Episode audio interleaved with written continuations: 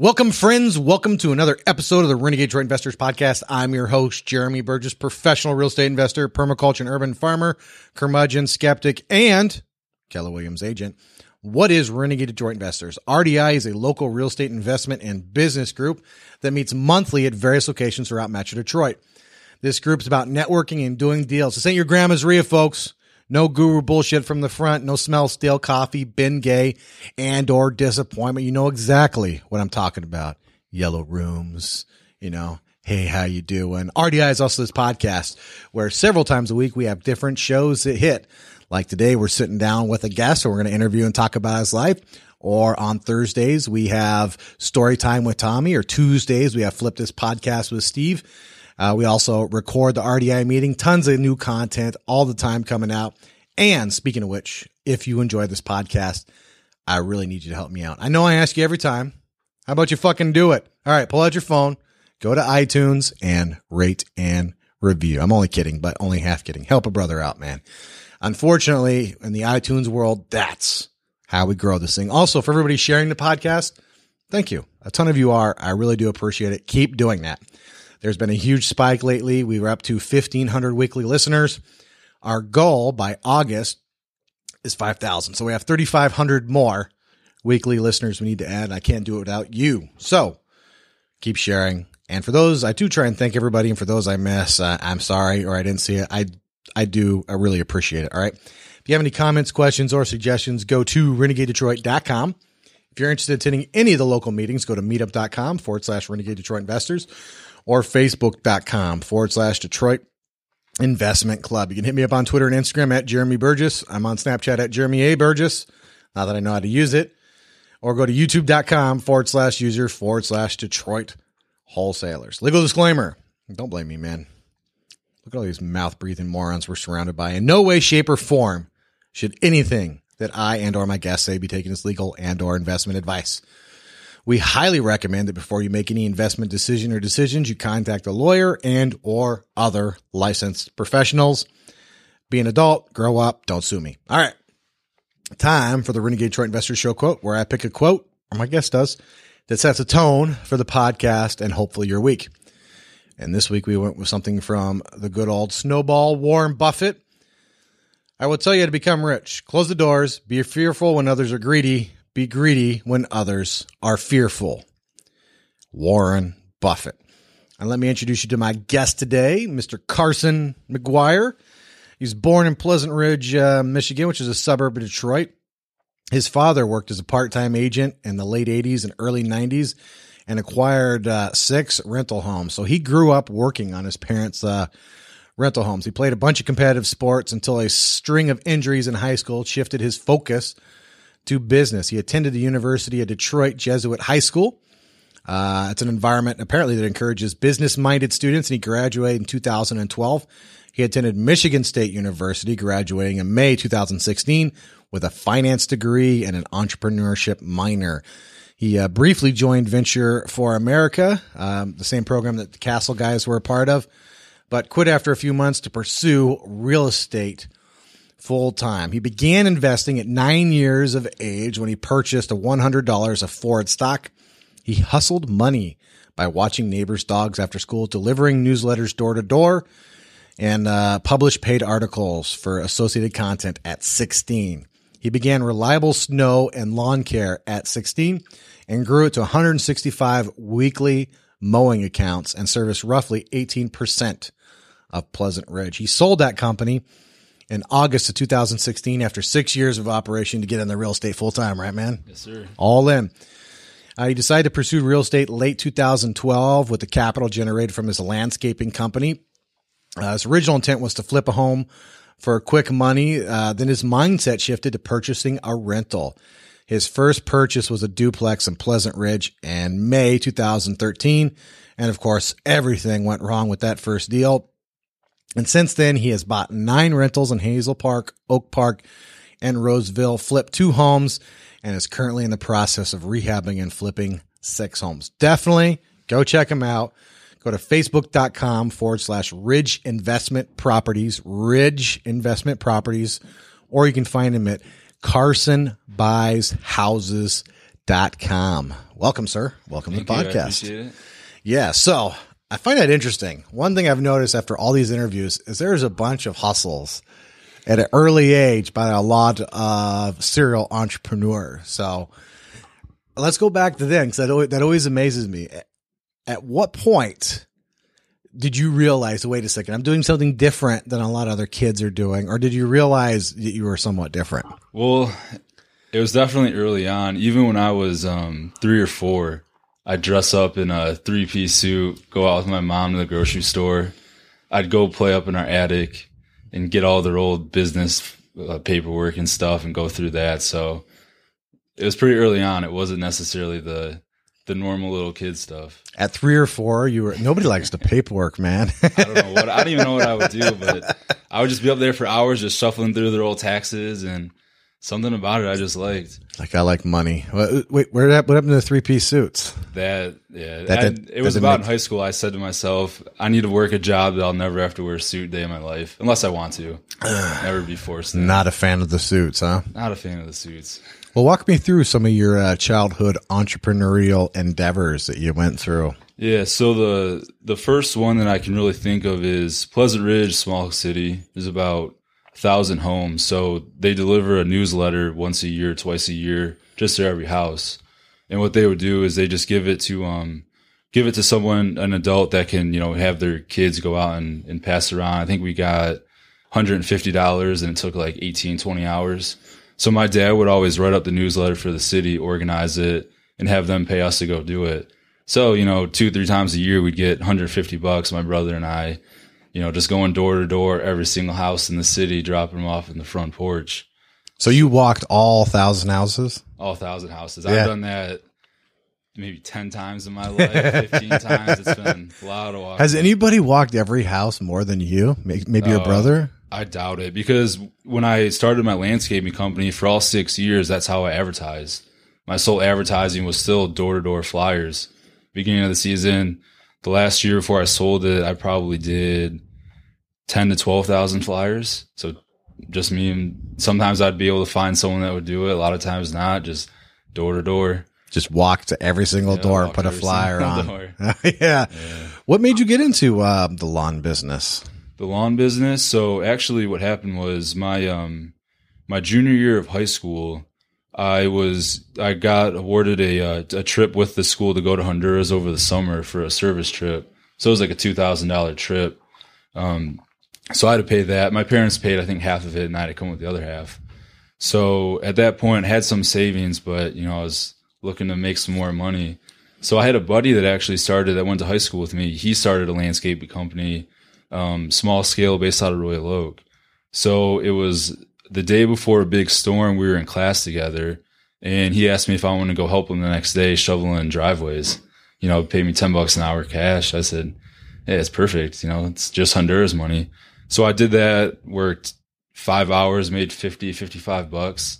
You know, it was good money. I was happy with it, but I was like, man, I knew. I mean, I was I was always curious with numbers and you know how people are doing. So I started asking, what do you charge this person? What do you charge this person? End of the day, I figured, all right, we probably did 20, 25 homes. He made you know 500 bucks. You know, I made 55. I was happy, but you know, I'm not on the right side of this equation. Yeah, I was gonna say you're on the wrong side, right? Yeah. So then the um the next snowstorm, the day, the night before, you know, I typed up these awful newsletters, printed out 200 door to door, just a few neighbors down the street. Um, so that really started my business. And then, you know, I went out the next day. Everyone called me like a nine inch storm. Um, I think I did seven or eight different homes. You know, a few of those people said, Hey, if you want to do me the rest of the winter, you know, sign me up whenever it snows, come on over and I'll pay you cash every time. So that's when that light bulb kind of hit. Man, if I only paid out 200 and I got seven, eight homes, a few more residual, get more flyers. Boom. So that was the birth of it. Just like that. Just like that. So then it kind of snowballed, right? It snowballed Pun intended. quite a bit. Yeah. So um yeah, what really so that was in the winter. That spring, um, that's when I decided, you know, I really want to try to get aggressive. My goal was to make twelve thousand dollars that summer. You know, I would tell my friends and they say, You're crazy, you can't make twelve thousand, you know, bucks. So I figured if I had I don't even know what the number was, maybe 30 mowing accounts for the year or 20 mowing accounts, you know, I'd be able to figure $20 a cut, 25 cuts of the year, just started to do the numbers. Um, And then what really catapulted me was one of my older brothers is in advertising. So he drew up a flyer that, you know, was pretty professional flyer, drew up my logo, did all that. So then that first year I passed out close to 2000 flyers and ended up with 35 accounts. Um, but what I didn't anticipate was all the side work, you know, trimming bushes, putting down mulch. So that first summer at 16, you know, I was able to make 20,000 at the end of the year. And I was like, shit, That's a good is- year. this is, this is something that I can keep, keep on going and, and building. Did you make sure to rub it in everybody's faces that you couldn't do it? No, I was, You're was- nicer than me. yeah. It's like you forgot. You said I couldn't do it. I don't know what it is about lawn companies. I, I hate to say it wasn't a lawn company, but I did something similar. Not nearly as consistent as you. I was far lazier. I was really into cars and girls at the time. So I was, I keyed on a couple of jobs, thatching and falling trees because those were the two highest per hour wages that nobody else wanted to do. Yeah. And then at the end, I threw in weeding because you can literally charge people anything you want for weeding. Like they'll totally tap out. So, um, how did you? So you got it with the snow, basically the snow service, and then all the ancillary benefits come in, and this all started at the age of sixteen. Yeah, so I started it at 16. Um, I uh, it really was just trying to you know that first part save up money for Honduras. Then after that, it was man, this is something that that can be you know a lot bigger than what I want. You know, or I thought it would be. Um, because my goal was always, I mean, I was always pretty entrepreneurship driven. Um, like you said, I was writing articles, you know, just doing just the littlest things to never actually get a job. I mean, even this day, I've never had a job that I was paid and, you know, hourly or had a boss. So even back then, I, I had the idea of, you know, I don't know if I really want to go work for someone when I'm older. Um, so I think early on, I saw the success that I was having and could have in the lawn care and figured, man, if I can just keep growing this and get workers under me. And so it was no idea how I would do it or if I would do it, but it was kind of just that, that little thing in the back of my mind that really got me aggressive and motivated to do that. Well, one thing I remember is when you do lawns, and you do landscaping. A lot of people don't pay. No. Yeah, there's a little like, yeah, yeah, come back. Oh, yeah, no, and they they forget. Now, you started at 16. How did you handle the, or maybe you probably handle it multiple ways, but how did you handle the no pay? Yeah. So I mean, that's, that's Jesse Boyd's famous, you know, he couldn't get people to pay. He came up with a system. Um, I wish I could say that I came up with some crazy elaborate system that worked, but no, I was lucky because my biggest thing when I started that business was close proximity for accounts. So Pleasant Ridge is, you know, a thousand homes, real tight knit community. Everyone knows each other.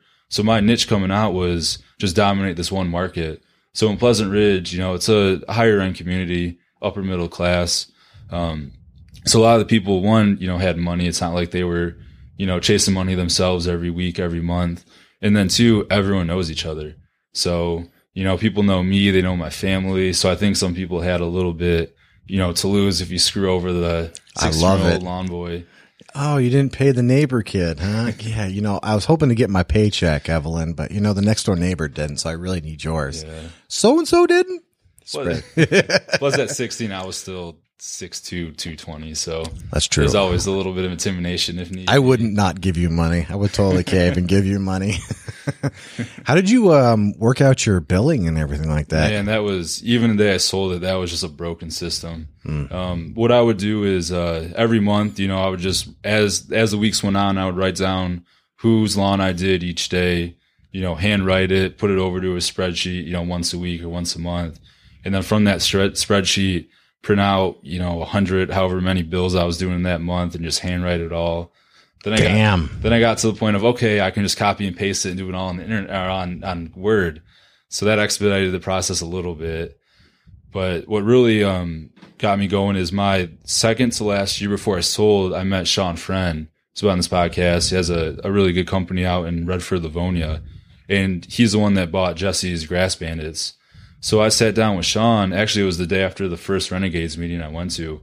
So Sean, you know, was telling me all about Jesse and Grass Bandits and how it just really the whole thing with Grass Bandits and the success that Sean has been able to, you know, spring off of with that company that Jesse started and he bought was just a billing process system. So Sean told me a lot about his system. It made sense.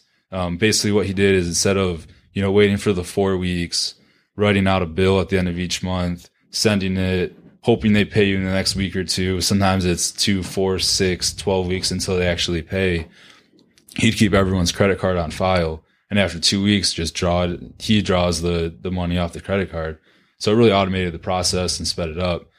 So he told me about that. Still wasn't smart enough to implement it. but what I did do is I finally bought QuickBooks and they have a billing system that you can just bill um, electronically through an email and they can pay. So that's what I did my last year. So a lot of stubbornness, a lot of just time wasted, but oh yeah. But then you know you get busy. When you get busy, you get lazy about you know tasks like that. So billing was always a problem because I trusted that my most of my clients would pay, and they did, which I was thankful for. So you know if it goes two three months in, and you know I know they're going to pay, it's just I got to get the bill out, so it kind of gets put on the back burner, and didn't cost me too much, but that was a dangerous slope to go down if I was still doing that this day to this day. So well, that's one of the dangers about, and I'm as guilty of as anybody, especially the last three, four months is we get so busy working in our business yeah. that we forget to work on our business. Right. And I'm really guilty of that right now. There's so much shit I need to do and I'm yeah. just, just tied to the day to day operations. I got to knock that shit off. So you opened it at 16 and how old were you when you sold?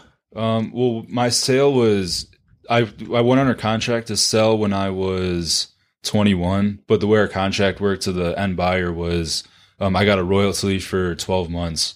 So technically, I officially sold um, last August of 2016. All right. Do you mind sharing uh, how much you made or how you worked out the yeah, deal? Yeah. So the way that that the sales sold, I mean, landscaping companies, I mean, inherently have very little value. I mean, I'm selling a customer that I have no contract with.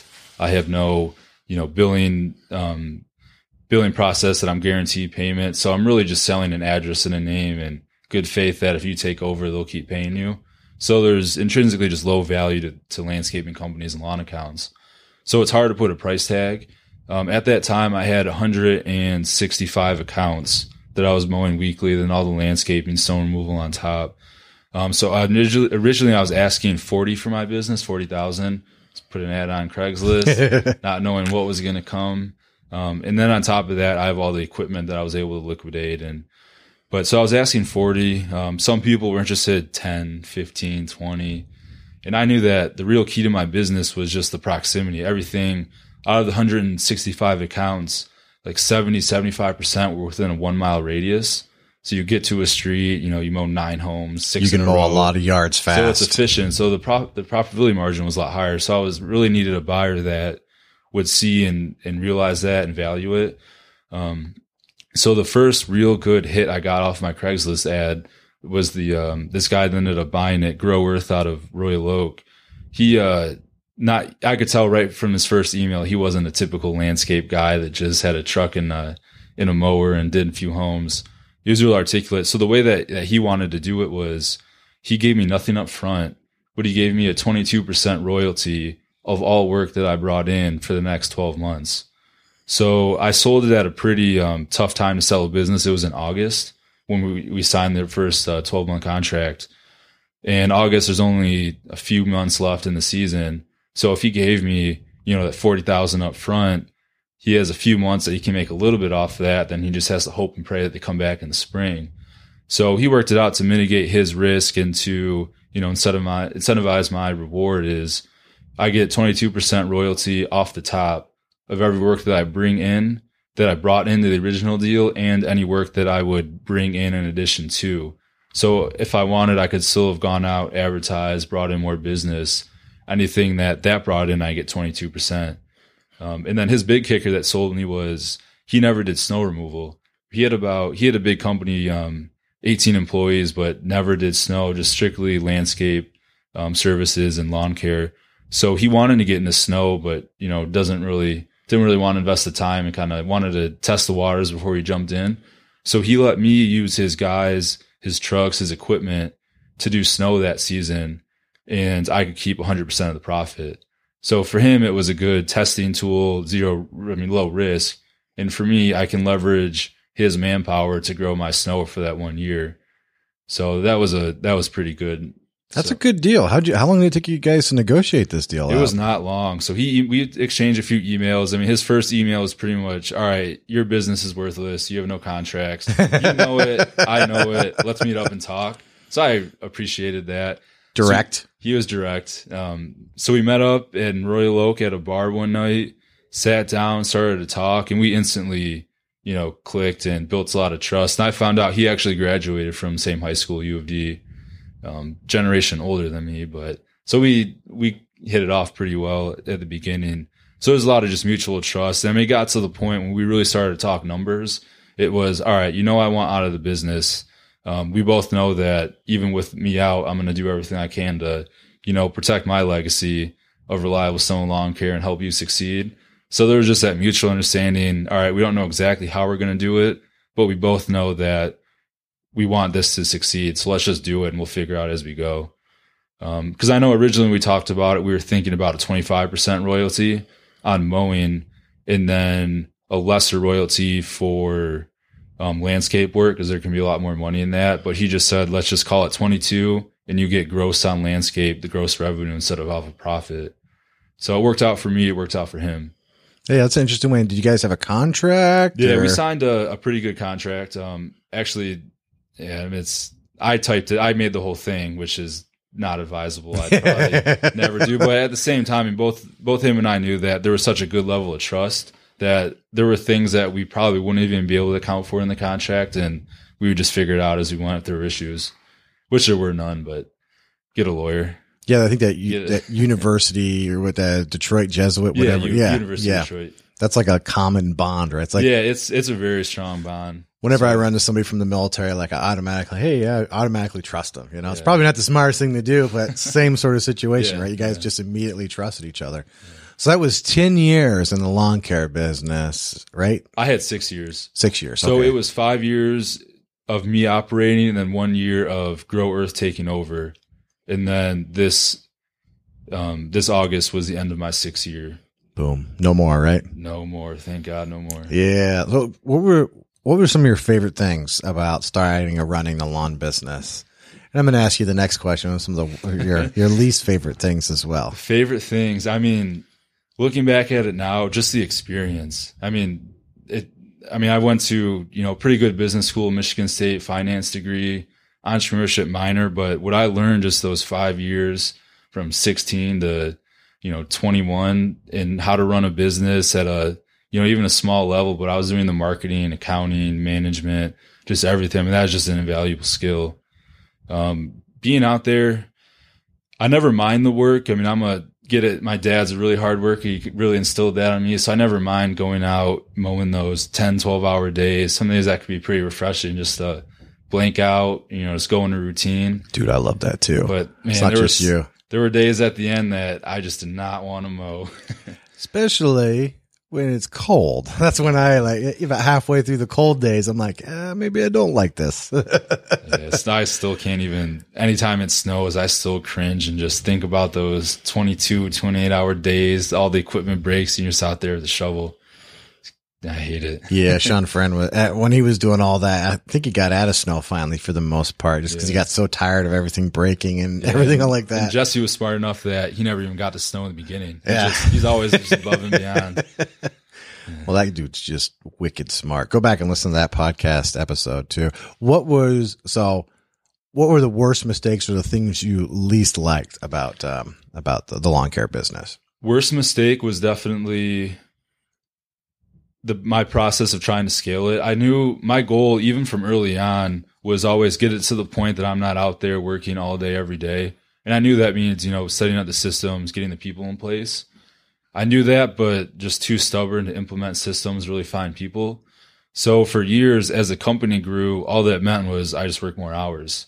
And I never minded, you know, hard work, working long weeks, long days, but that's just not a scalable model. So that was by far and away my biggest mistake, not valuing valuing my time more and trying to achieve the highest and best use of my time. Yeah, you had that youthful energy, right? you Yeah, can just throw it at so many things and conquer it until you get older.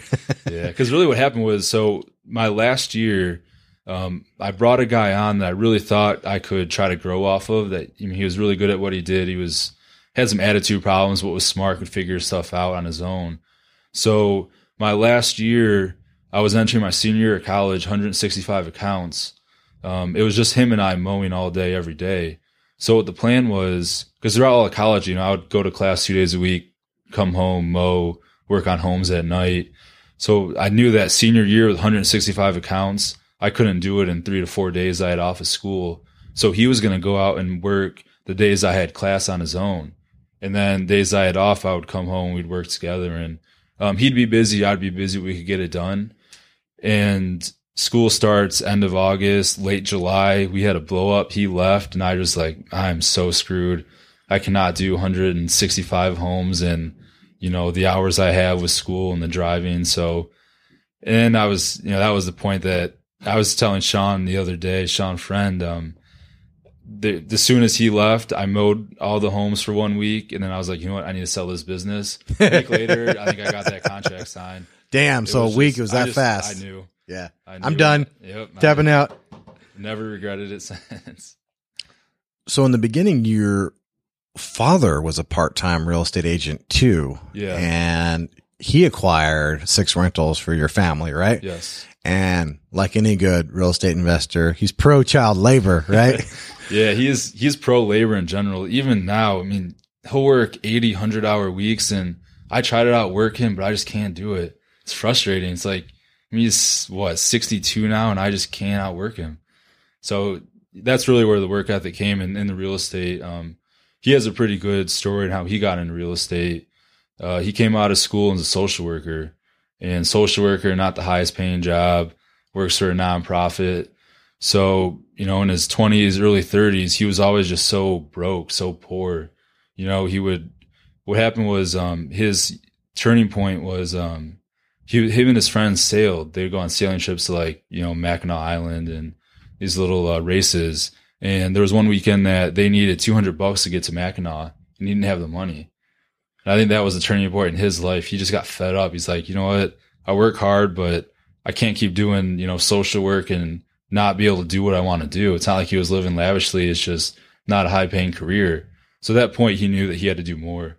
So he turned to, um, actually, I only found this out a year or two ago that he got his mechanic's license and thought he could be a part time mechanic.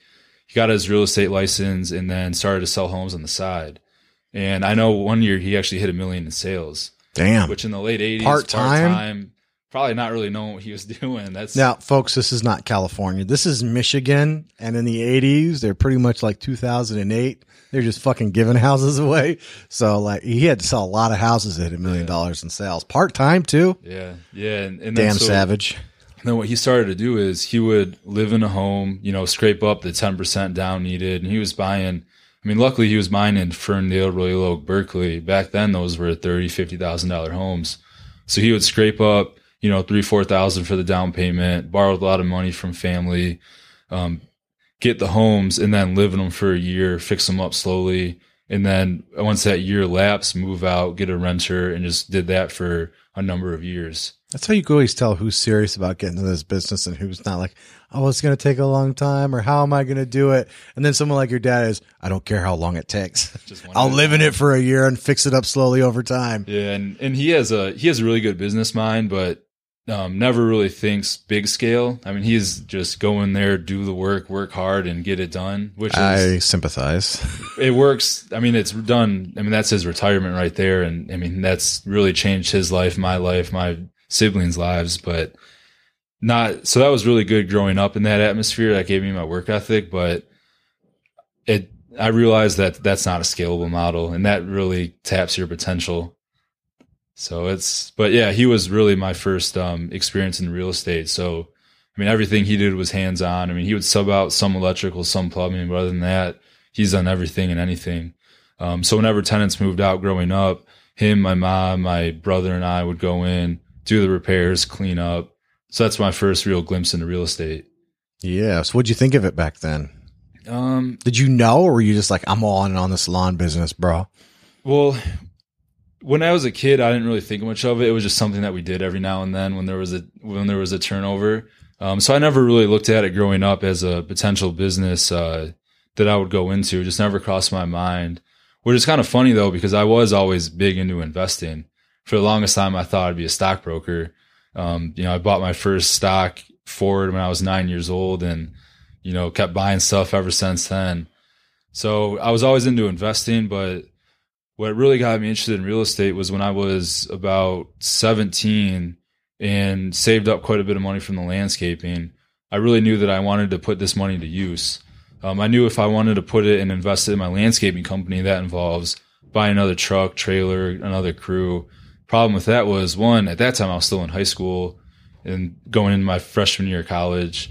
So it's hard to manage, you know, crews when you're a 18, 19 year old kid. And two, still lived at home, still had all my equipment in my garage.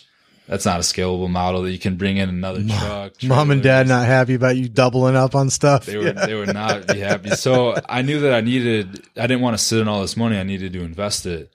Um, and so I wanted to start another business, but I always told myself if I ever start another business, it's not going to be a labor intensive business. It'll be a capital intensive. That way, you know, it takes money, but I'm not mowing out, mowing lawns 10 hours of the day and, you know, slaving, slaving myself. So I was thinking about real estate. Um, I don't know how that, that thought kind of entered my mind. I mean, I had the background with my dad, but I can't really remember how exactly I was like, okay, well, I'm going to, this is what I'm going to do with my money.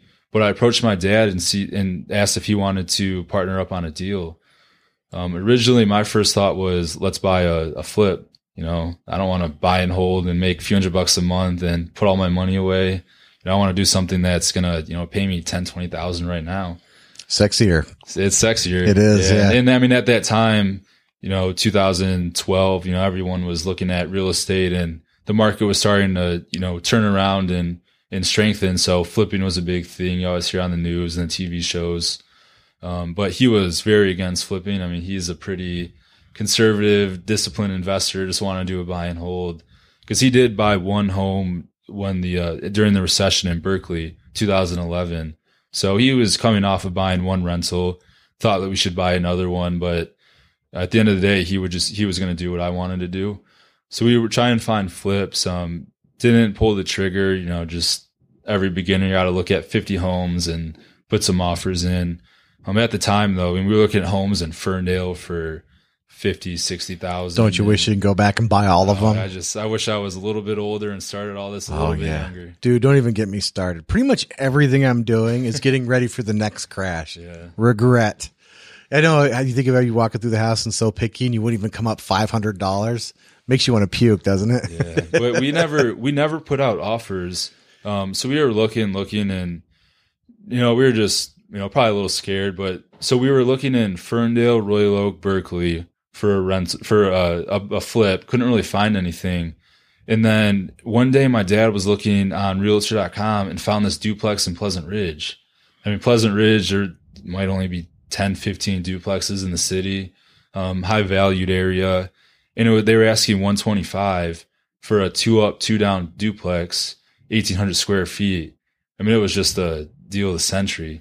So we looked at it, um, put an offer and then that's what we did. So that, that kind of changed the whole flipping to, all right, well, I guess we're going to buy and hold this. Not going to flip that, right? Well, that wasn't the plan, but ended up being a flip. Ah, okay. Walk me through it. How'd that happen? So we bought this home. We figured, bought it for 125, went through conventional financing, um, had to come up with 30% down. Um, we split everything. Actually, him and I were 45, 45 partners. And then my older brother who was in college at the time, we gave him 10% equity really just to get his labor during the summer. So that's the way we structured it. Um, so we figured, all right, our mortgage is about a thousand a month, which is thousand exact pretty much. And it would rent for $1,800 between the two units. So it would have been a good rental, um, good solid duplex. So we buy the home. I can't even remember when in the process, but we, uh, it might have been an issue with the insurance when we went to get insurance on it we ended up finding out after the purchase that it was actually zoned as a single family and not a duplex. Oh shit. So the zoning wasn't how we needed it to, you know, operate legitimately. But the the seller who it was um it was actually probate. So the guy who lived there and, and passed away, he owned that home for 30 years and would always live in one unit, rent the other out. So you know the whole neighborhood was accustomed to it as a duplex.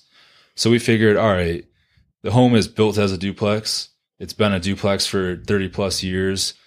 I know, I don't know, 25% of the city from working. My parents have been involved with city councils and tight. I mean, it's a close, tight knit community. Let's just go get it, the zoning switched. I mowed homes for three of the, um, three of the uh, people on the zoning committee. So I thought, you know, no risk. Let's just get it switched, and that's that. So that's what we were banking on. Um, ended up not working out that way with the city. Got denied. Imagine that. So What was their reason out of curiosity? Do they have a good reason or? There was no reason. There was no explanation. There was just a vote. So we saw who voted for what, and that was Made a mental note. So and so's not getting Christmas cards. yeah, I don't. I don't know how much uh, what I can say and yeah, not be say, careful. but I don't think they'll listen, but still, be careful. You still yeah. Well, what was interesting is so we um lost that battle with the city, and then had a. I mean, as soon after that, I mean, as soon as that vote came in, that that final no, I just stormed out. So we had to regroup after that as a family and sit down and figure out, you know, what's this game plan? All of my money sunk into this house. a lot of my parents' money sunk in. It's a big investment. So we decided the best route was convert it to a single family and just sell it. We knew that we could rent it and, you know, make cash flow on that, but our thoughts were, you know, if the city doesn't want us, you know, having a rental in the city, then we don't want to be in the city. I like that attitude, right? There was some some bitterness. Um, interesting part is, so we committed to, to to converting it to a single family and selling it. Maybe a week or two later, um, one particular person on the the zoning board called saying she made they made such a big mistake, wanted to to um, reverse her vote, get the get it switched. At that point, we said, you know what, we're just going to go single family and get out of it. Then a few weeks after that, the city lawyer called us and said, you know what, we have to apologize. Your home was built in 1924. The zoning ordinance was enacted in 1929. Your grandfather in as a multifamily. oh, you didn't even need it. Said nope. We're just gonna go and Oh, go and still. it." Ooh, I like that. Decision is made. Yeah, and, and we already ordered granite for the upstairs kitchen and everything, so I still have that three and a half year later, three and a half years later in my garage, sitting there, just waiting for the day I can use it. Have you any close calls yet? You're measuring it every time. Actually, I think I might have used one out of the three slabs, and that was just this summer. I like that you didn't throw it away. I'm going to use that That's- That's eight sometime. hundred dollars a granite. Hell right yeah. there. Not going to get rid of that. Yeah, so so that was really the first big hiccup with that property. Not the last though. Um, it took us about five months to rehab it. It was just me, my dad, my brother, my mom would pitch in. Did everything cosmetic, eighteen hundred square foot house, huge property. Um, turned out really really nice. Put it on the market in October or November, um, three winters ago, and that was a really really cold winter. Um, it sat for a little bit and then actually the pipes the water pipes froze so we the water i mean i don't i can't remember what if we didn't you know leave the heat on high enough or what happened but bottom line is i mean we couldn't get water in the house and it was hot water and we couldn't get heat there you know to run the furnace um it was a boiler boiler system. So we had to contact the city and figure out okay whose pipes is it? How do we do this? We had no idea what the the protocol was. So the city came out and they actually diagnosed that it wasn't our pipes it was the city pipe that froze. Damn. so good news is that's not our responsibility. It's their you know their pipe their money. They dig it up. So that was the good part. Bad part is one of that was the snowiest winter in in michigan's history we weren't the only people to have pipes frozen in the city um, from the city side so they had us uh, booked in with the city of Royal Oak actually did the work, but because it was a vacant house, they kept dropping us on the the totem pole for getting done. So it took the city a month and a half, two months to get out and get the water back on. But at the time, you know, it couldn't get heat in the house. All the pipes that had water broke. You know, the toilet bowls had water standing that froze and the toilet bowls bursted. So it was, so the city cost us about a month and a half, two months we had to pull it for them to come in. And then it, it was a few warm months to get the plumbers in, patch up the drywall, new toilet, stuff like that. So it was a five month rehab. We were off the market for a handful of months, um, just because of that problem. But then we came back on the market in the spring. And that's really when the economy started to turn around the housing market. So, I mean, that delay cost us time and money, but the way that market turned, we might have profited off of that. So it was it was interesting, but we ended up selling it, and after everything's said and done, as a whole, we made thirty nine thousand on it. Not too bad. It was just incredible. I mean, there was just nothing that went right except we just bought it dirt cheap at the right time. There's just no other thing I can attribute it to. Just Buy at the right price, right? buy it. Yeah. And that, I mean, luckily, cause I'm, I don't know. I mean, with the landscaping company, I started that, got aggressive with it right away. If I want something and want to do something, I really go all out.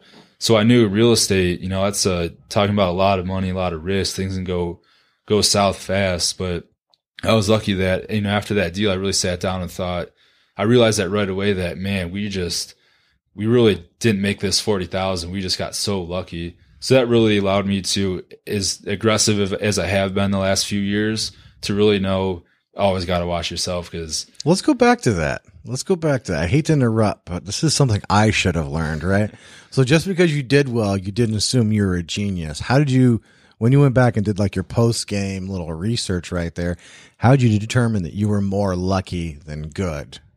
More lucky than good. Let me let me think back. I think the first time I really had that like oh shit moment that you know nothing went right, but man, this is going to turn out well is so we really didn't log our expenses throughout the the process, Ooh. which I mean that's that's a whole nother story. But um, that winter that it hit the market late fall, early winter, my parents went to Florida for a little trip, and my dad's goal of that trip was take all the receipts and log them while he was there.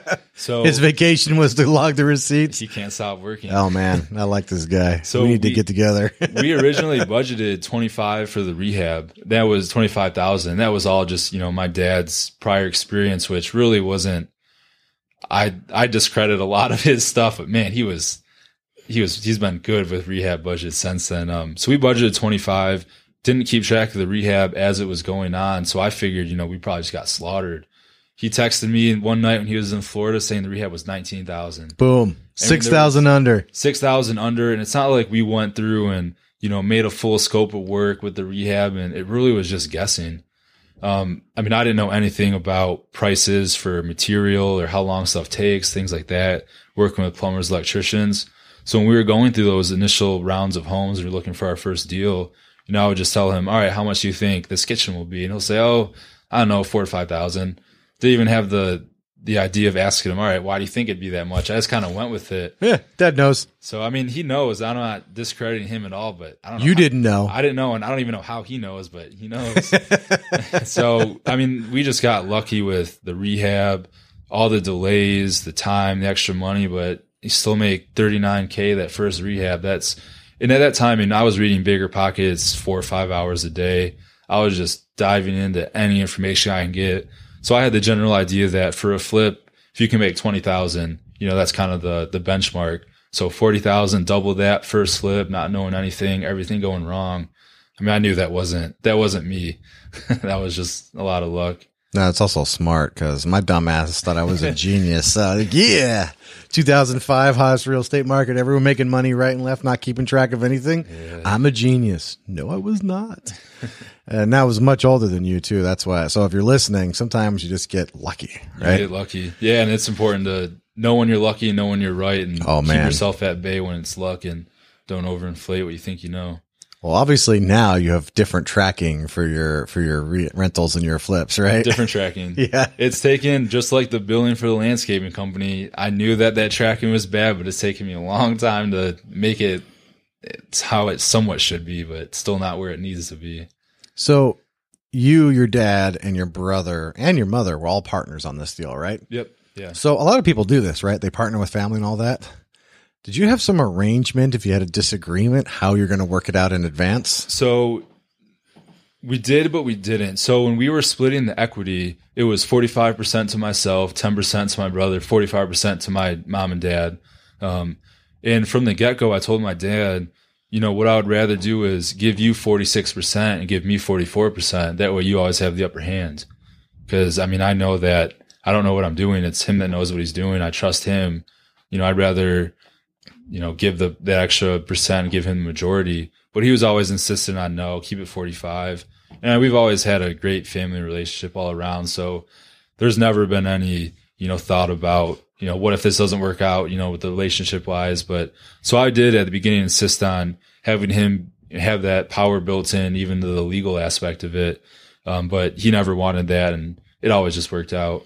That's amazing. So basically, don't do this if you have a shit family and you guys can't get along. uh, I can imagine. So this was your first deal, right? Your first real estate First deal. real estate deal. All right. What did you do after that? So after that, so we ended up pulling quite a bit of money out. Um, got taxed pretty hard, but still ended added some at the end of the day. And I mean, at that point, I really wanted to go into rentals just from reading everything online and just that that stress from that flip. I mean, we made a lot of money, but still, that was just nerve wracking.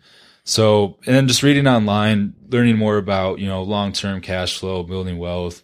I was set on going to rentals, so I was I thought I was in pretty good shape to now finally have this little pile of money, set it aside, and leave it there for a while. Because that's really why I wanted to go into flipping in the first place. Is I mean, I thought, you know, I'm 18. Why could I? How can I possibly set twenty thousand dollars aside and not see it for years or decades or who knows how long? But that time, um, money from the the flip, and then um, continuing making a lot of money from the the landscaping company and low expenses, sitting on a pretty good pile of cash. So that's when I wanted to go into to a rental. So it took about maybe six months or so of looking at homes, finding homes, being way too conservative on values and rents, and not seeing numbers that worked more because I was too conservative with it than anything else. Finally, I saw a pretty good house in Oak Park, and I just I had to finally pull a trigger. Um, I knew I, at that point I realized that I was keeping myself back. So I just said, you know what, if this isn't the best deal ever, which on paper it is probably my worst rental, you know, I'll take it and it just gets me in the door. And that's really snowballed from there, just finally getting in and even settling for a somewhat of a mediocre deal. What do you What do you think was making you so conservative in your numbers when you were running? Because I'm assuming you're running some sort of after repair value, some return on investment, maybe even some sort of like quasi cap rate, all that. What, what Yeah. was holding you back? So what was holding me back was, um, for, I mean, my dad's a very conservative investor from the get go, so that was kind of ingrained in me. Um, you know, rather be safe than sorry, and really seeing everything that went wrong on the the first flip in Pleasant Ridge, but still having it come, you know, come out on on top, but knowing that really had nothing to do with my knowledge. I knew that I can't really bank on, you know, me knowing what I'm doing because that's just I mean, somehow worked out last time, but that wasn't because of me. So I think that built in a lot of um, me being pretty conservative from the beginning.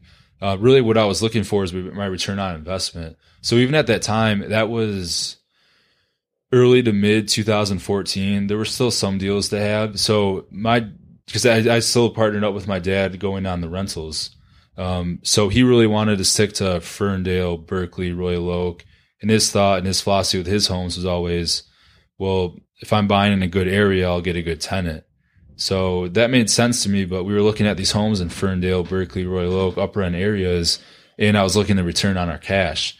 And it was, you know, eight, 10%, which a lot of people will take that all day. But I knew that if this is something I want to get into and scale up quick, I can't settle for an 8, 10% return because I don't have that much money to grow quick and sell for a lesser return. So I think I needed to be aggressive from the get go and achieve a higher return on my cash so I can grow quicker. So I wasn't content with settling for the returns in that range. Um, so I wanted to look into homes that were lower priced, a little bit higher rent. So that's when I started looking to cities like Oak Park, Hazel Park, trying to find, you know, maybe you don't get as high value of a home. Um, some people think you won't get as high quality of a tenant, but the cash on cash return is higher, kind of that risk and reward. What were you shooting for for cash on cash? At that time, I think 15 was a number in my head. I don't even know how I got there. Yeah, it's going to be hard in Ferndale and, Prob- and yeah. Royal Oak. Not probably- impossible though, but difficult. Yeah. yeah, That was probably just a number I saw in bigger pockets and figured, all right, Detroit's going to be a lot higher than 15, but I don't know if I want to venture there. So I don't blame you. I don't blame you. What was it about the Oak Park deal, your first rental, that you just felt like you had to pull the trigger on something, or was it a good deal? Or walk us through that one. So that deal, it was a house on the MLS. Um, it was listed for 76, 78, which at the time that was definitely fair market value, if not even above. It was sitting on the market for a while. So we saw this home and it was really the first week or two I even started looking Oak Park on on Realtor.com, Zillow.com, and venturing out of Ferndale, Royal Oak, just looking for higher, chasing that higher return. So I saw this home, the pictures, you know, Oak Park, everything's brick, three bedrooms, basements, garage, really well built homes. And I was looking at these numbers and I thought, you know, it's it's getting there. You know, even if I buy it pretty close to fair market value, but I don't have to put a ton in the rehab, it was a pretty looked pretty decent. Um, when we got it, because you were going to finance this, right? Yeah, yeah. A, so you're looking to leverage as yeah, well. So it okay. was a typical um, five percent down, and at that time, although yeah, at that time my dad and I got in the mortgage, so we were co-borrowers. So that changes the numbers quite a bit too. So it's a leveraged fifteen yeah. percent, which is a lot more attainable. Yes. So that was the first home that I saw that we could get fifteen percent, and then you know it was just a well built home. So it took a little while to convince my dad, you know, that we should be looking in Oak Park and get away from Ferndale, really low, really hot areas.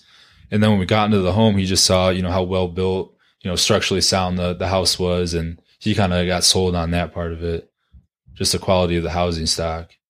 So it took you six months to get to that one and you just had to reassess your whole approach, right? Check yeah. different areas.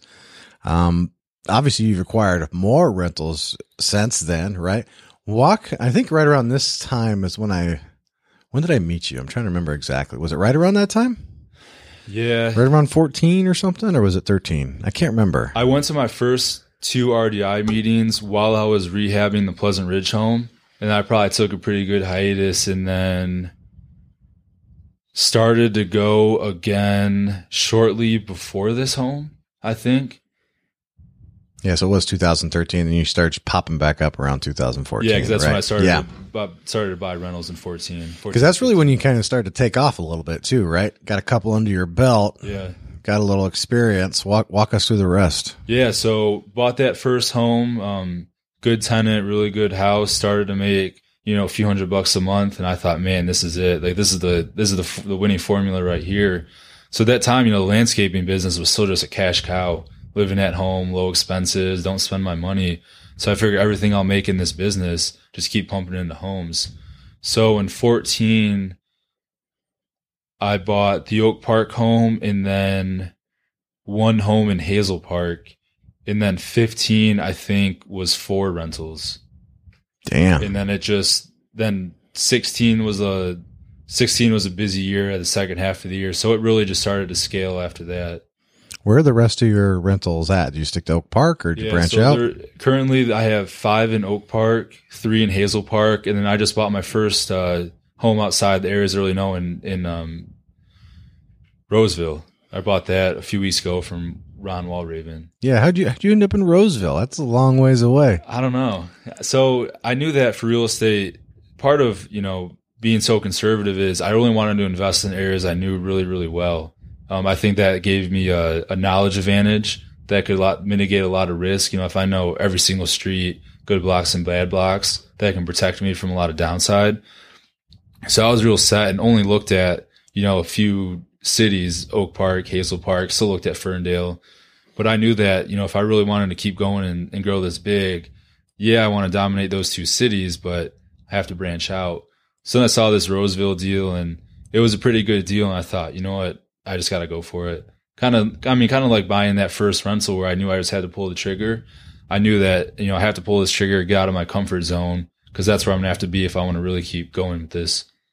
Yeah. Well, it, get, it gets challenging, right? You, you hit, hit stops and you got to push forward. So you financed all these on the purchase. You buy any cash and refired you buy them no, all. Everything was with a 30 year fixed rate mortgage.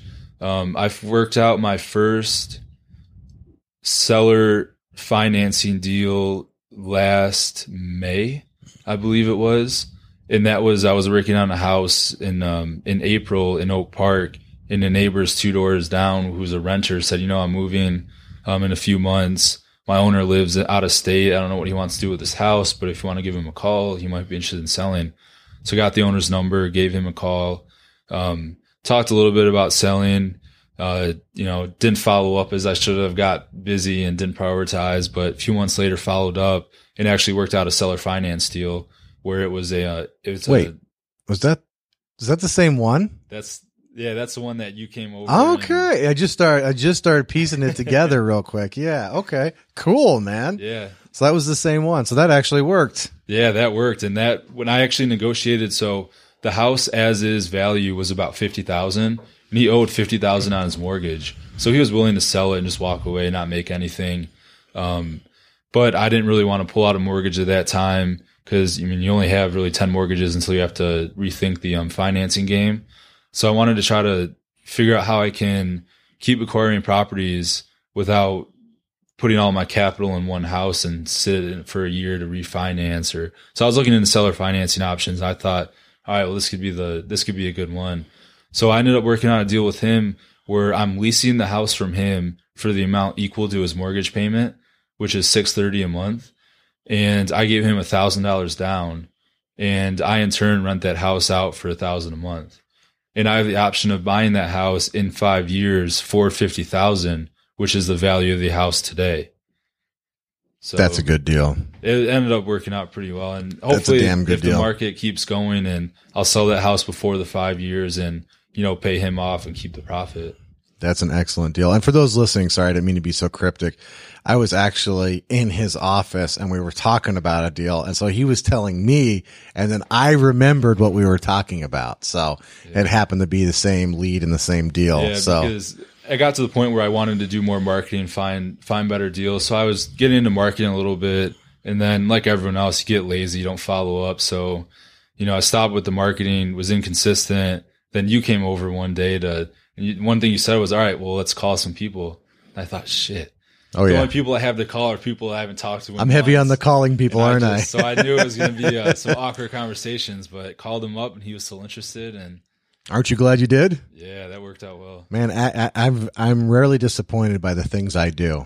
I'm I'm usually disappointed by the things I don't do. Yeah. So, and I wouldn't call you lazy. You just didn't have a system. No, and just not prioritizing Yeah. my time how I should. when you don't have a system, it just looks like you're lazy, right? But you don't know. That's why I tell everybody get a CRM. I can't remember shit. If it doesn't go in the CRM and it doesn't go in my calendar, it might as well just not exist. Like I'm terrible at that stuff. So if you find yourself thinking you're lazy, you might just not have a system. So that's a cool deal you got right Yeah, there. yeah, that was a good one. Now, obviously, at some point in time, you said, Hey, I need to get back to flipping. First, what made you start considering flipping again? So what made me start considering flipping is when I sold the landscaping company, when I signed that first the 12 month, you know, deal with the um the buyer out of Royal Oak, I was entering my senior year of college and I thought, okay, I mean, I'm doing real estate, making a little bit of money each month from the rentals, but I'm buying one, two, three homes a year. So I knew that one, I wasn't doing enough deal flow to justify going full time. And two, my income source is gone. You know, I, that's, that's how I funded my real estate. So going into my senior year of college, I knew that I had eight months of school just to figure out what am I going to do next? How am I going to make money? Knowing that no matter what, I want to make money to pump into real estate. So I thought about, you know, that's when I, um, fall of 2016, I started to do some marketing, got inconsistent, really wanted to, to find deals and maybe try to wholesale to generate the capital to keep going. Cause my whole thing was I need to get the deal flow consistent. So this is what I can do full time because how can I get it so I can be working at least 40 hours a week? Um, so my senior year was kind of a, a tough time where I really didn't know what I was going to do after. I knew what I wanted to do, but didn't have any, you know, safety net. So, and that's when I actually applied for Venture for America. And I found that out from your podcast with Castle. I was working out in, in East Lansing and I heard about that and I thought, man, this is what I'm going to do. Work at VF, work for Venture for America, use that money, keep doing real estate on the side, buying a few homes a year. Obviously, you changed your mind though, right? You did a couple months there and you decided to do something different. Yeah. Well, what made you change your mind? So for VFA, um, I actually never even so that whole process is you apply, very competitive application process. I really didn't even know if I would get in. Ended up getting in. They um, they put you to a startup in in any major city. So I I told them that you know I can only be in Detroit. I have another real estate. I have a real estate business. I can't leave Detroit. I need to stay here. So I was limited on what I could do within Venture for America just to that fact. but I figured, you know, I can make it work. So I was dead set on that. And, you know, one day I just said, is this really what I want to do? If I'm going to do Venture for America just to make money to pump into real estate, like why? Why am I going to spend all my time working with a startup, building someone else's business? And my goal is use that to build my business. That just doesn't make sense. Why not just build your own business? Yeah, and just burn the bridge. So you just, did you decide that day or did it happen over a week or? Uh, that happened very, very sudden. Um, and actually it was, uh, it was about a month or two before Venture for America officially started. They send everyone to a Brown University for a six week training. And I was signed up for that. And then one day I just said, you know, I emailed the, the people at VFA saying, you know, I don't, I don't know if I can do this anymore. What are the ramifications if I get out? And they said, you know what, if you're out, you're out. That's it. So I was like, all right. And then they, they said, you know, if you want to give us a call or give us a day or two to think about it, right away replied to that saying, all right, I have to move on. I appreciate the opportunity. And at that point, it was still pretty scary because I figured at that time, I knew that I needed to get deals and find deals on my own to, you know, really at that time, it was just a wholesale. Um, and I knew that I looked at what money I had in the bank. You know, it wasn't really going to bring much coming in. The rentals were maybe going to pay my living expenses and that was it. So I figured I have six months to make this work. Six months of marketing heavy until I run out of money. So if I can get traction in six months, great. If not, you know I'll probably be able to find a job somewhere else and figure it out from there. But I knew I at least had that six month runway before it was kind of that, you know, all right, well, now I got to find the next step in my life. So that was, that's how I really figured justified burning the bridge and going real estate full time. Your first real flip. You're not, not buying as a rental. It turned into a flip. Yeah. How did you find your first flip? All right, so that's a uh, that's an interesting story that I need to make sure I watch what I say for the other parties involved. So at that time, I was doing some mailers, still looking on the MLS every single day, not finding anything. Um, mailers were had some traction, but you know the follow up wasn't there, the negotiation skills weren't there. So at this, the my first real flip I purchased in May last May, May of 2016 so what was key about that was that was still the time where I quit VFA and thought, you know what, six month runway. But then I got this flip and I figured, okay, I'll make pretty good money off of this. That'll extend the runway a little bit more. So it was really good timing. But I found that deal. It was actually off of Craigslist. Um, some guy posted a very uh, undescriptive ad just saying 20% return Hazel Park. Message me. So message this guy, met up at a Tim Hortons. He talked about all these plans he had for the city and interesting guy is no longer around for different reasons right now, got into some stuff and some legal problems, but basically he had, um, five homes that he bought in Hazel Park to flip and for circum, for specific circumstances, he couldn't, couldn't go on with those anymore. So he wanted to liquidate. So I was able to buy one home off of him and that was the my first true flip. Boom, just like that. Yeah. So you're the guy who actually responds to those vague posts, huh? How often does that work out? How much time I mean, do you spend on Craigslist? I don't know if I've even emailed anyone on Craigslist since. I mean, I don't know why I was looking. I think at that point I was just desperate, knowing that all right, if I'm not doing VFA, I got to get deals. So I think at that point I was just trying to turn to anything and everything. But yeah, I I mean that worked from Craigslist, but I haven't even gone back to Craigslist since, which is probably pretty stupid because if it works, why are you not trying to do it more? But yeah, it was that was really really lucky that I found him and found that deal.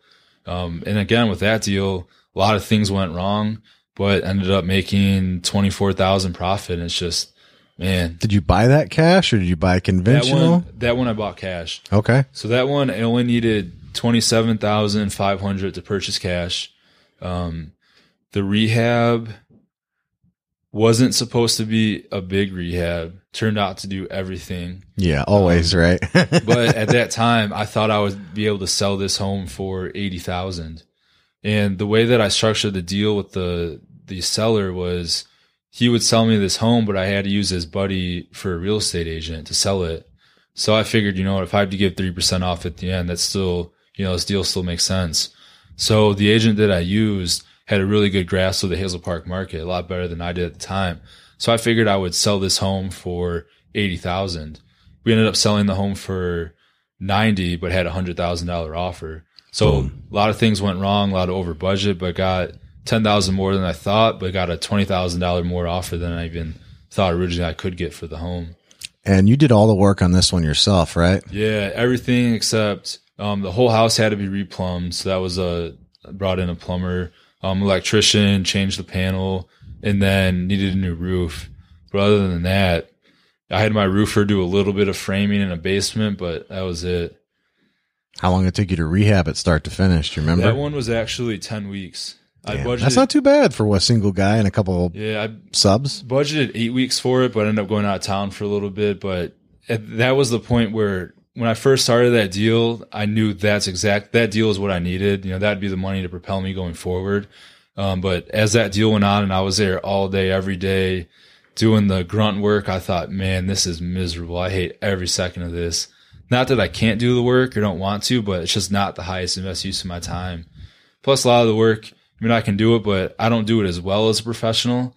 And if I can pay a professional 25 an hour, if I value my time more and they'll do it, you know, a lot quicker than I can. So that time I knew it made no sense for me to do the rehab. So that's when it kind of, that was another real, you know, pivoting point in my business that, all right, I'll do this flip, make some good money, get out of it, but I'm not going to do this going forward where I'm doing all the labor. That's not how I want, want to run my business. So then flip number two. So then flip number two, that home was on the market. And at that time, I still had no idea what the next home would be. And I knew that, you know, that bought me another few months on top of that initial six months. But after that, I still had no, you know, good long term perspective. So that home was on the market. And out of all people, because at that time I started to post um, a lot of what I was doing on Facebook um, really stemmed from seeing what you were doing in the podcast and really just blasting social media and then talking to people outside of, you know, the RDI meetings and really seeing how that built up your credibility among people. I thought, man, that's something I should do. You know, if I put this out there, people might think that, okay, I'm actually doing stuff, you know, they can bring me deals and bring me opportunities. So I started to do that. And then out of all, out of all people, um, I got a text from this number that I didn't save, and it was like, "Hey, I got four homes in Hazel Park. I want to sell. Are you interested?" And I was like, "Yeah, I'm sorry. I, I may ask who this is." And he's like, "It's your broker. It's Ron." so Ron, You didn't even have your broker's number in your cell phone. yeah, so Ron Walraven, uh, brokered locally and, and does a lot of wholesaling and, and deal making. He Godfather real estate investors in Detroit. That's what I like to call him. He always gets embarrassed when I say that, but it's kind of true, right? Yeah. Come on, man. Yeah, so he um so he came across this package of of homes that needed a lot of work and he saw that, you know, I was doing stuff in Hazel Park and thought I might be interested. So he approached me about it. So I said, "Yeah, sure, I'll I'll take a look at those homes." You know, not having the money to buy all four because he wanted to, you know, sell four as a package, but figured, you know, if he brings me opportunity, at least go along with it, right? Um so I looked at these homes and I I told him, you know, I'll be straight up with my numbers. So I told him what I needed to buy it at, what I thought the rehabs would be, what I thought the um, the ARV was, and what I would make, and what I needed to make. You know, I really didn't want to hide anything from him, knowing you know if I hide something, he's gonna he's gonna find it. He knows what he's doing. So I told him my buy numbers, and he said, "Well, that's what I have the homes for." So I thought, ah, all right, Crap. well. Yeah. And then, uh, and then actually at that time, so Ron was my broker, but I never met him in person. So Really? We only So- communicated Facebook chat, emails. That was it. That's funny. So that next day after I told him my number, he actually had his uh, monthly Saturday meetup in Troy. So I went to that first time I ever went to that. First time I ever met him in person. So I got there early. We were able to talk. And then later that day, I think he sent me a text or maybe gave me a call. And he's like, what if we partner up on these deals? So I thought, man, that's like, that just fell right into my lap. And, you know, that's four homes to get through. That's a, gives me, that extends my runway quite a bit and figuring out, you know, how I'm going to do this full time. So that was, that was really a, an inflection point for me in thinking, okay, this is actually gaining some traction. Not really sure how it was gaining traction and, you know, what I was doing to get it to that point and things just falling on my lap, but I knew that was, this is going to be good. And then since then, a few more things have, have fell into place and some more deals and starting to come together a little bit. What did you change in your social media game when you decided you, because you said you want to start sharing more? Yeah. Um, what were you doing before and what did you change to doing? Because people might be like, Hey, I want to, I want to, I want somebody to say, "Hey, you want these deals, right?" So before I wasn't doing anything. Never posted about real estate. Never put up pictures on rehabs. Um, what I started to do was just you know well, hold on, hold on. Why? Like, just never how old are you? 22. You are literally from the social media generation. How did you end up being on the other side of this for so long? I mean, part of it is, you know, I was able to have a pretty successful landscaping company, high school and college. And, you know, I was making, you know, more than any of my friends were making, more than some of the parents were making. I never really wanted to, you know, boast that or kind of be that asshole that, you know, is doing well and everyone knows that he's doing well. So I always shied away from, you know, blasting stuff like that out. But really when I figured, okay, well, I need to do this not for, you know, bragging, but this is a business. This is an investment Yeah. in, you know, people see that I'm a player that I'm going to get a return out of that. So, you know, I just started to post pictures of, you know, the kitchen I put in, the granite that came in and just the progress of the, the flip that I was doing at the time. And how long uh, of doing that before you started getting opportunities? It was a day or two after I posted my first set of pictures in the Metro Detroit real estate Facebook group and I, uh, and a experienced flipper who's been on this podcast. I didn't ask him if I could name drop. I'm not sure what the, uh, that protocol. if you're not is. sure, don't. Yeah. Yeah, he's a, a really good guy, has a lot of experience. He messaged me, never met him before at a meeting or anything. He messaged me saying, Hey, you're doing this in Hazel Park? Like, I didn't know flipping was going on in Hazel Park. So we talked about the market a little bit. Um, got along pretty well, just Facebook chat. Ended up meeting him in, uh, at a, um, coffee shop in Novi a few weeks later. And then our second meeting ever, you know, he's like, I told him about this deal, didn't have the capital needed to, you know, to buy. He's like, all right, well, why don't we, why don't I buy it and we partner up? So, I mean, that was directly that relationship stemmed from, you know, trying to put myself out there on social media. Boom. Just like that. Just like that. It was instant. and you're still doing it, right? Yep. Still doing it. Um, him and I are actually closing up this house. There's another problem house, but we're closing at the end of this month and we're ready for the next one. Another problem house. We'll we'll have you back yeah. on for that. Let's wrap it up first before before you get onto that. So, um, what do you think the future holds for you? You seem like a guy who has a at least some idea on where you're going. You think about things a lot. You plan things a lot. Um, what do you what do you see the future? Yeah, so I know that I, I've always, you know, I've always had a pretty good sense of where I wanted to go, but I know that no one ever knows exactly how they're going to get there. So I've never been huge on planning the step by step by step, but more of having, okay, this is where I want to go. I know things are going to happen. You know, you're going to have to adjust and twist and turn. So ideally, what I want is I want to have deals. I mean, I'm all about doing deals, deal flow. I love just seeing the numbers, running the analysis, figuring out, you know, how you can make this work, who can buy this. So long term and, you know, short term too, I really want to step up and get consistent again with marketing. So I have more deal flow coming in, you know, so I can flip these homes if I want to buy it cash as a rental, wholesale them. So I want to get into more of uh, lead generation. Um, I met up with a, a local investor uh, a few months ago and we had a good conversation. I was telling him, you know, how my business is, is picked up lately. And, you know, some people are bringing me these deals and it's working out well. And he said, you know, that's what he said really stuck to me is, you know, that's, that's really good, but not having control of the deal, you know, is that really what you want long term? And that stuck to me. If you have control of the deal, you know, that puts you in a lot better position. So I think that if I can continue working with some of these partners and get it to the point that on these rehabs with them, I'm not there all day, every day, and it's a little more passive, then I still have the, can buy my time to keep finding my own deals and have control of that deal. It just opens a lot more doors and allows me to do what I want, which is just doing deals and however way that, best way that is. Yeah, it's pretty exciting. It's been fun. It's been fun. Uh, it's been fun watching from the outside looking in. This next segment's my, I don't know, I think it's my favorite. This is like the habits, routines, books, podcasts, anything that you think has helped you a lot. And, or I started throwing this in too, because I had several people like, I don't have anything to recommend, but here's what not to do. Any, anything you would recommend not doing. So one or the other or both. All right. Well, let's start with the not to do. Don't trust that all contractors are good. Don't trust that all tenants are good. Screen, screen, screen. Um, but in terms of habits and I've never been huge on, you know, waking up at a certain time, morning rituals. The last few months, I've actually been trying to figure out what habits and, in routines do I need to be most productive? So really trial and error. Um, I've tried waking up early every day, and that's tough because I'll work until 1 a.m. if I want or midnight, and Whew.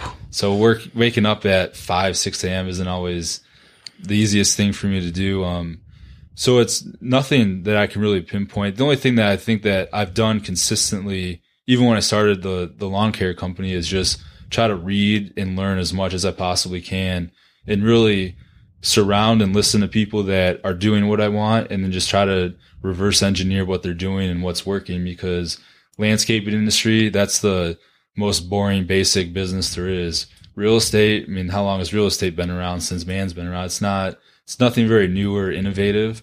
And I'm not a very creative or innovative thinker. I'd rather just do something that's true and tried, do it just a little bit better and a little bit smarter, and then just pick up the little cues that people drop there, you know, doing what I want to do and just reverse engineer and copy what's working. Any favorite books? I know you were talking about hours and hours of reading Bigger Pockets. I don't even know how you fucking did that. That's dedication right there. Yeah. But any books that um, that you you thought were better than others? Yeah, I think the three biggest books in the last two years or so I read the um the Warren Buffett way.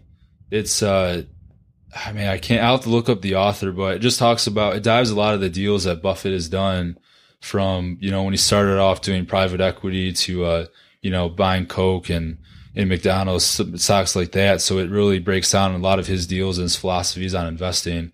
So that was really a, a good book and just how to think about investing long term, that long term perspective to it. Um, short, and then two other books that have been really good are The Lean Startup. That's really been a paradigm shift in how I think about building a business. And then The One Thing by Gary Keller. Yeah, that's a great book. That's a that's what I need to do more of in time blocking. I think that's what if I can get the time blocking down and start prioritizing better, that's what's really going to take me to the next level. Yeah, you and me both. If I can get that shit down and do it consistently, makes life a lot easier. Is there anything you want to talk about that we haven't talked about? And I would like your permission to have you back on in like two or three years, maybe, maybe even a year. We'll see where you're at. Yeah, see how if Yeah. I can start prioritizing right and Yeah. make some more progress. Hey, you're only 22, man. It's looking pretty good so far. Shit, I was a fucking shit sandwich at 22, so I didn't have a bunch of rentals and a bunch of flips and a bunch of people wanting to partner with me. That's for sure. Yeah, so yeah, I still can't. I mean, man, some of these people they're giving me deals and writing me checks. It's like I would never write a check to a 22 year old. I don't know how they do it or what. you don't act like you're 22 years old. That's Yeah, why. Yeah. yeah, it's crazy, but uh, You're only 22 in age. Yeah, but yeah, nothing else I can really think of. Um, appreciate you having me on, and Yeah, man, this is fun. It's been fun watching you. Folks, I highly recommend that you go check them out.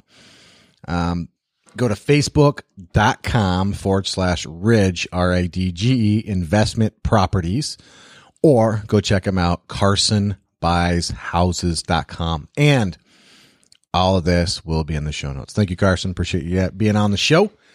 Go check them out, folks. And let's help Carson out a little bit, right? It takes a lot of time for these people to come out and do these podcasts. He could be rehabbing a house, he'd be looking for a deal, he could be doing all sorts of other things. So, rate and review on iTunes and share this podcast and share it so we can see it because then we could say thank you. And for everybody sharing it that I don't see or maybe I miss on accident, thank you. I really do appreciate it and it really does help. So, if you enjoy and find this podcast helpful, rate, review, share. If you have any comments, questions, or suggestions, go to renegadedetroit.com. If you're interested in attending any of the local meetings, go to meetup.com forward slash renegade Detroit investors or facebook.com forward slash Detroit Investment Club. You can hit me up on Twitter and Instagram at Jeremy Burgess. I'm on Snapchat at Jeremy A. Burgess. And of course, go to youtube.com forward slash user forward slash Detroit wholesalers. And as I wrap up this podcast, I do want to take it take a moment to encourage you to take the steps you need to become financially independent. I know. Say it every week. I mean it. Bad starts, mistakes, whatever. Whatever your excuses are, pick a goal. Stick with it. Do something every day, get you closer, even if it's one step. And I do want to thank you for listening to the podcast. I really do appreciate your attention. I know you can be doing lots of other things right now. And until the next podcast, crush it.